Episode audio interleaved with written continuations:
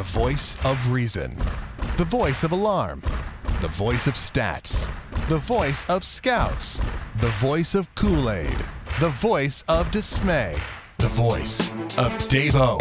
And how much fun is this? It's yet another Royals win in convincing fashion as we welcome you into Clubhouse Conversation, Davo's Dish, a complete backyard beating of the Detroit Tigers. It was 11 to 8, but if you watch the game, you and I both know it should have been 11 to 2 or 11 to 3. So the Royals completely return the favor of what Detroit's been doing all year, whipping around KC. Is the Royals this time are the aggressor and completely smoke the Tigers as they move to 11 and 3 in the month of June. The Royals now have an eight game winning streak. They're again at a high water mark for games over 500 at 37 and 32, now five over, and are just one half game behind Detroit with three games to go in this series. They're also 4 0 on the current road trip, which we said coming in 4 and 3 was the realistic goal. We thought two out of three in Chicago, a split in Detroit. Well, the Royals already have a four and three road trip guaranteed now. So now you have to go ahead and at least get five and two. You have to win one of these next three games now, and I think the Royals will.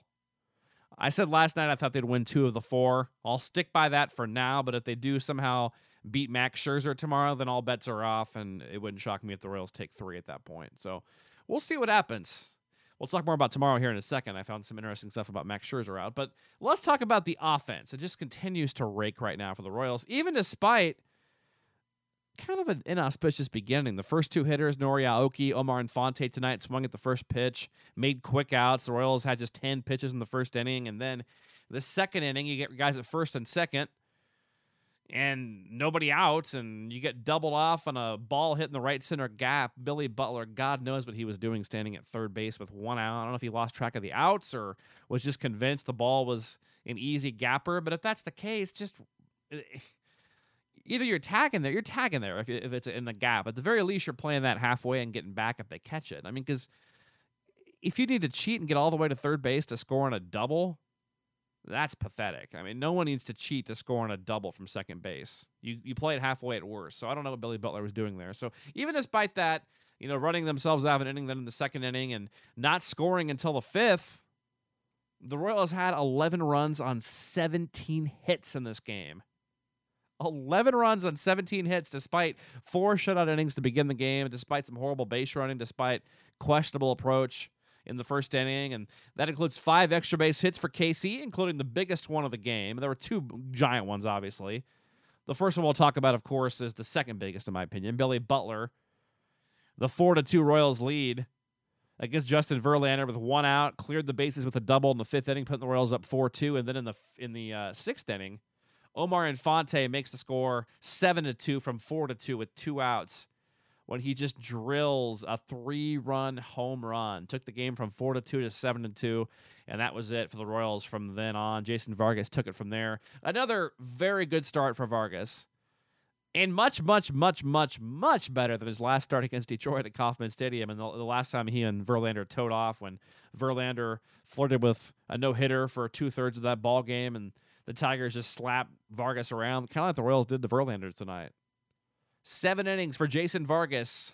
Two runs on seven hits, two walks, four Ks, and I continue to believe he is a dark horse candidate to sneak onto the All Star team. He's now seven and two with a three two five ERA. The innings pitched are there. The advanced stats look pretty darn good. Seven and two, three two five. I'm telling you, if Vargas gets to ten wins with an ERA around three two, how are you going to keep him off that All Star team?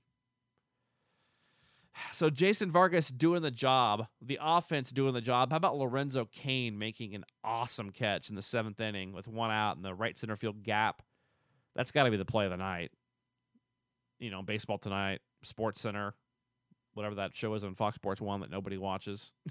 the one with Doug Gottlieb, who I can't stand, by the way. But great catch by Lorenzo Cain out there. I, I guess you know Royals fans have to always have something to whine about. You know, after 25 years of getting beat up it's not really this is legit a legit thing to, to, kind of whine about. Let's let's talk about the continued ineptitude of the six through eight spots in the bullpen at eight at the moment. But as far as the six through eight, best guys you have out there in the bullpen, your Tim Collins, your Mariots, and your Donnie Josephs. Now, we talked last night, I believe it was last night, it was the day before, one or the other, about how three of the last four times the Royals held a four run lead or more in the ninth, Greg Holland ended up having to at least throw in the bullpen, if not come in the game. They The Royals can just not find somebody at the end, end, end of that bullpen. End meaning, again, the very last guys in the bullpen, the 24th, 25th, 23rd men on your, on your roster. The Royals cannot find this year competent people to finish games. I mean, you tried, unfortunately, Louis Coleman in that role after he had a much bigger role the last couple years. He couldn't get the job done. You know, you run out there, Justin Marks one game. that didn't turn out so good. Michael Mariot hasn't been exactly on fire. You had Casey Coleman briefly. He didn't really get too much of a look, so it's tough to say on him. And then, of course, Donnie Joseph tonight. The Royals need to improve that. Having Bruce Chen come back will take out one of those two spots, but you got guys like Spencer Patton who have a whip under one, an ERA of 1.03 down there. Over a strikeout an inning. He's not in the 40, I understand that, but you've got someone like him. You've got Buddy Baumann down there who's a lefty with an ERA in the low ones, getting nearly a strikeout per inning after having way over a strikeout per inning last year in Omaha. Those two guys aren't in the 40, but then, you know, you've even got guys, hopefully soon, like Chris Dwyer, who could come up if you needed him to. You've got, you know, there's more guys. Louis Coleman hopefully can get better. Casey Coleman. I don't know you just to me, Tim Collins is an issue. He struggled again tonight in that eighth inning. He struggled the other night in the ninth against Chicago. He's been basically three out of four outings looked very, very, very shaky this year. Has Tim Collins and obviously Joseph and Mariot aren't here for the long haul as of right now. They're, they're both guys with upside who could make it back up here, but I don't think they're ready at this exact moment to be on this team. And it's time we start treating this like a playoff team. I mean, we're we're gunning for the division at this point. I don't think any of us thought three weeks ago this was possible. We thought maybe the Royals could sneak into a wild card. I said right here in Clubhouse Conversation, the Royals are are not out of this. People were panicking. I said, no, they're not out. They're not going to catch Detroit, but they could win the wild card. I said that. But who would have ever thought that Detroit would collapse like this and that the Royals would get this hot after getting swept by Houston? I mean, I think we all thought the Royals were a lot better than that Houston series, but I don't think anybody during this particular stretch of schedule saw this coming. It's just a credit to the Royals team, Ned Yost, Dale Sveum, you know, Dave Eiland, on and on, Dayton Moore. Everyone in that organization deserves a pat in the back for how they've been playing over the last three weeks and for sticking with them. Stubbornness was some of it. But you know what? In the end, the guys that are getting paid the big bucks to make the decisions are looking pretty damn smart right now. So that's good.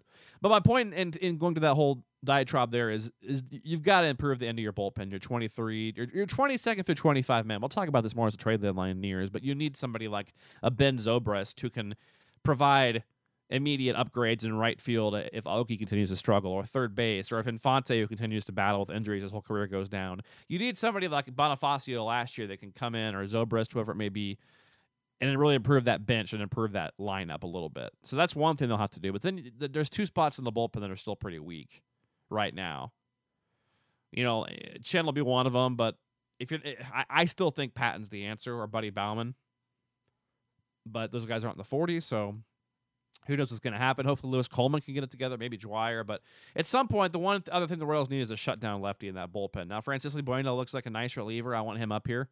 I love that he's added the sidearm thing, but the Royals, a really, really good team that's going to make a run of the playoffs, needs to have at least one shutdown lefty, a loogie, if you will. And the Royals really haven't. When's the last one they had? I'm trying to think the last true loogie. They've run guys out there the last 10, 15 years like Jaime Cerda and, you know, we had guys like Brian Shouse, Jamie Walker back in the day. I don't even know who the last one was. I mean, Affeldt, but he wasn't a loogie. Who was our last loogie? I have to look that up. That's a good question top of my head, I can't think of an effective one. You know, you know Shouse, who else is there? there? Rick DeHart, remember him in 2003 for like five outings?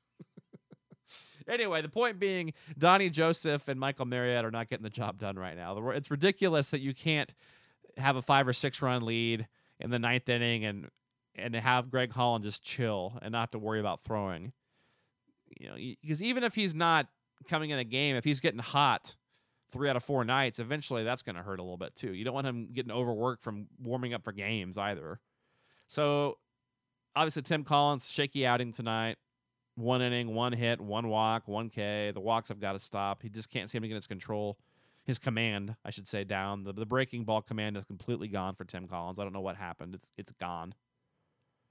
It's got to be mechanics. But again, this is not the place to be working on that. And and at some point, the, the, the, other problem is you might say, well, you know, when the Royals are ahead really big, they can afford games like this, or when they're down really big, they can afford games like this. Well, maybe, yeah, yeah, yes and no. Although we've already discussed how it negatively affects Holland and Davis and those guys who have to at least get warm even if they don't come in. But think about the extra innings games. I mean, if this division comes down to a game or two, you don't want to you know piss away a game or two, pardon my French, from having to bring in Michael Mariot or Tim Collins in the 13th, 14th, 15th inning of a game, you know, in a tie game. Eventually, those guys are going to have to come in in key situations. You can't hide them the whole year. And, it, and, it, my, my point is, if you've got the ability to upgrade your ball club, you need to start doing it. The Royals are in this. It's time to bring some guys up from Omaha, or it's time to go out and make a trade before the deadline for that shutdown lefty. They need a lefty out there, a legitimate major league lefty. Will Bruce Chen help? Maybe, but he's more of a long guy. I don't. I don't know that he's the answer, you know, for a loogie type thing. But he's not going to get strikeouts either. He can't come out of the bullpen and strand runners very easily. So that's just like I said. If there's one thing you want to talk about right now at the Royals, and it's a good thing we're talking about this because, you know, if the Royals are losing right now, they're under 500, nobody cares. But the point is, the team looks pretty good right now. They look strong right now. The starting pitching looks great. The bullpen looks great. The defense looks great. The offense all of a sudden looks look good.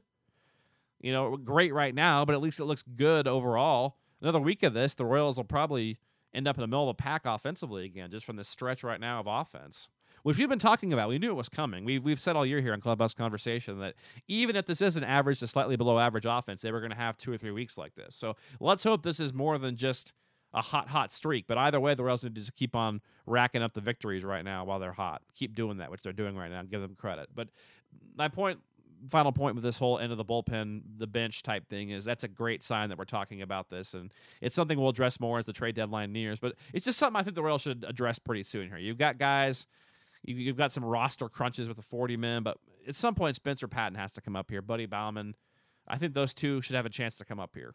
I really do.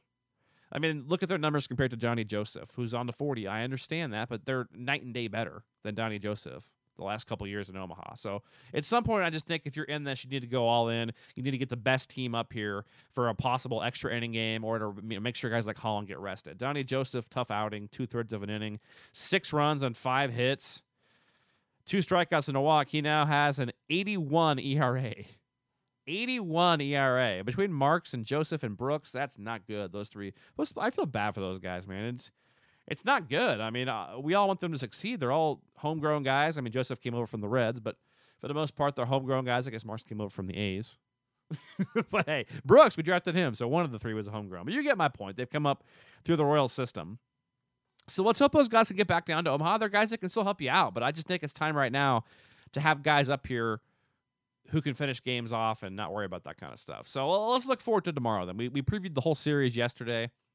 Let's focus a little bit more on tomorrow's game. Take it one game at a time here. The Royals have that first game. They needed two at the minimum coming into this series. So you need to win one of the next three, preferably two or three. When I say one of the next three, I'm not saying I'll be happy. I mean, yeah, I will be happy. If you go five and two on this trip and split with Detroit, you have to be happy. You can't be upset at that point.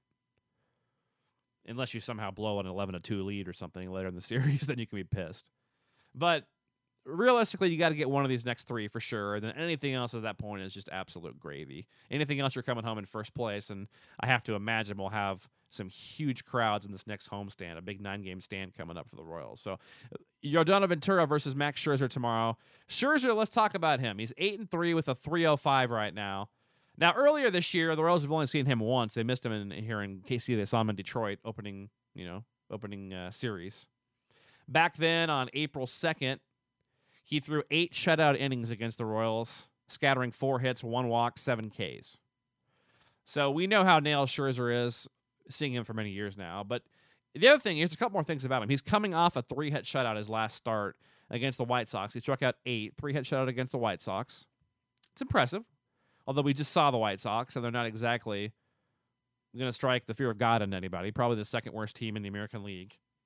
But still impressive. But the good news is before that, the four starts before that, Max Scherzer, here's what he allowed earned run wise four, four, five, and seven.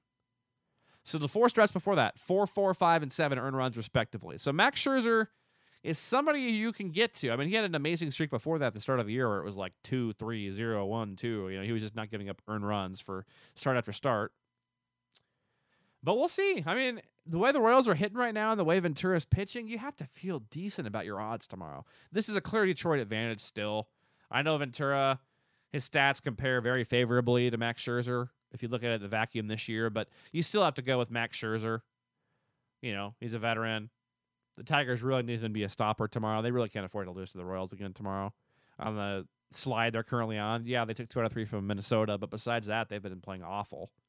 The last almost month now has been all you know completely awful. So the Tigers need that game tomorrow. They don't want the Royals beating their one-two guys Scherzer and Verlander. I mean, Sanchez might be and, and Smyly are probably better at this point than Verlander, but at least opening day wise, you had Verlander and Scherzer as your one-two guys. So the Tigers need this game bad tomorrow. The Royals, to me, this is kind of just a let's go get it game, but not a game you're going to lose any sleep over tomorrow because the Royals just need to win one of the next three, two of the three max.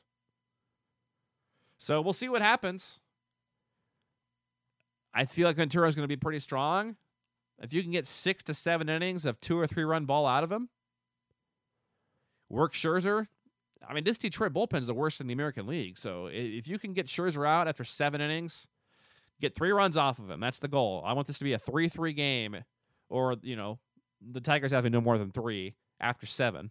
If you make this a battle of the bullpen, you're going to win the game. Plain and simple. So the way the way Ventura is going, I just have a feeling, uh, you know, no Torii Hunter. I can't imagine Torii Hunter is going to play tomorrow with that. So, you know, even if it's a cramp in the hamstring, with his age and as important as he is, you're not going to in a day game the day after, you're not going to play him tomorrow. So there, will be no Torii Hunter, and then tomorrow that'll help a little bit.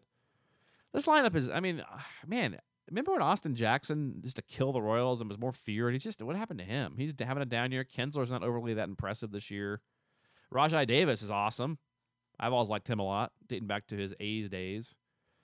And of course, you've got Miggy and Victor Martinez, but it's not really a lineup that you feel like Ventura is going to have that much trouble with. I mean, I just think I'm confident in him that much. So we'll see what happens. It should be another good game tomorrow night. We'll have it for you on Clubhouse Conversation as well as an interview tomorrow with a current Omaha pitcher. There's your hint.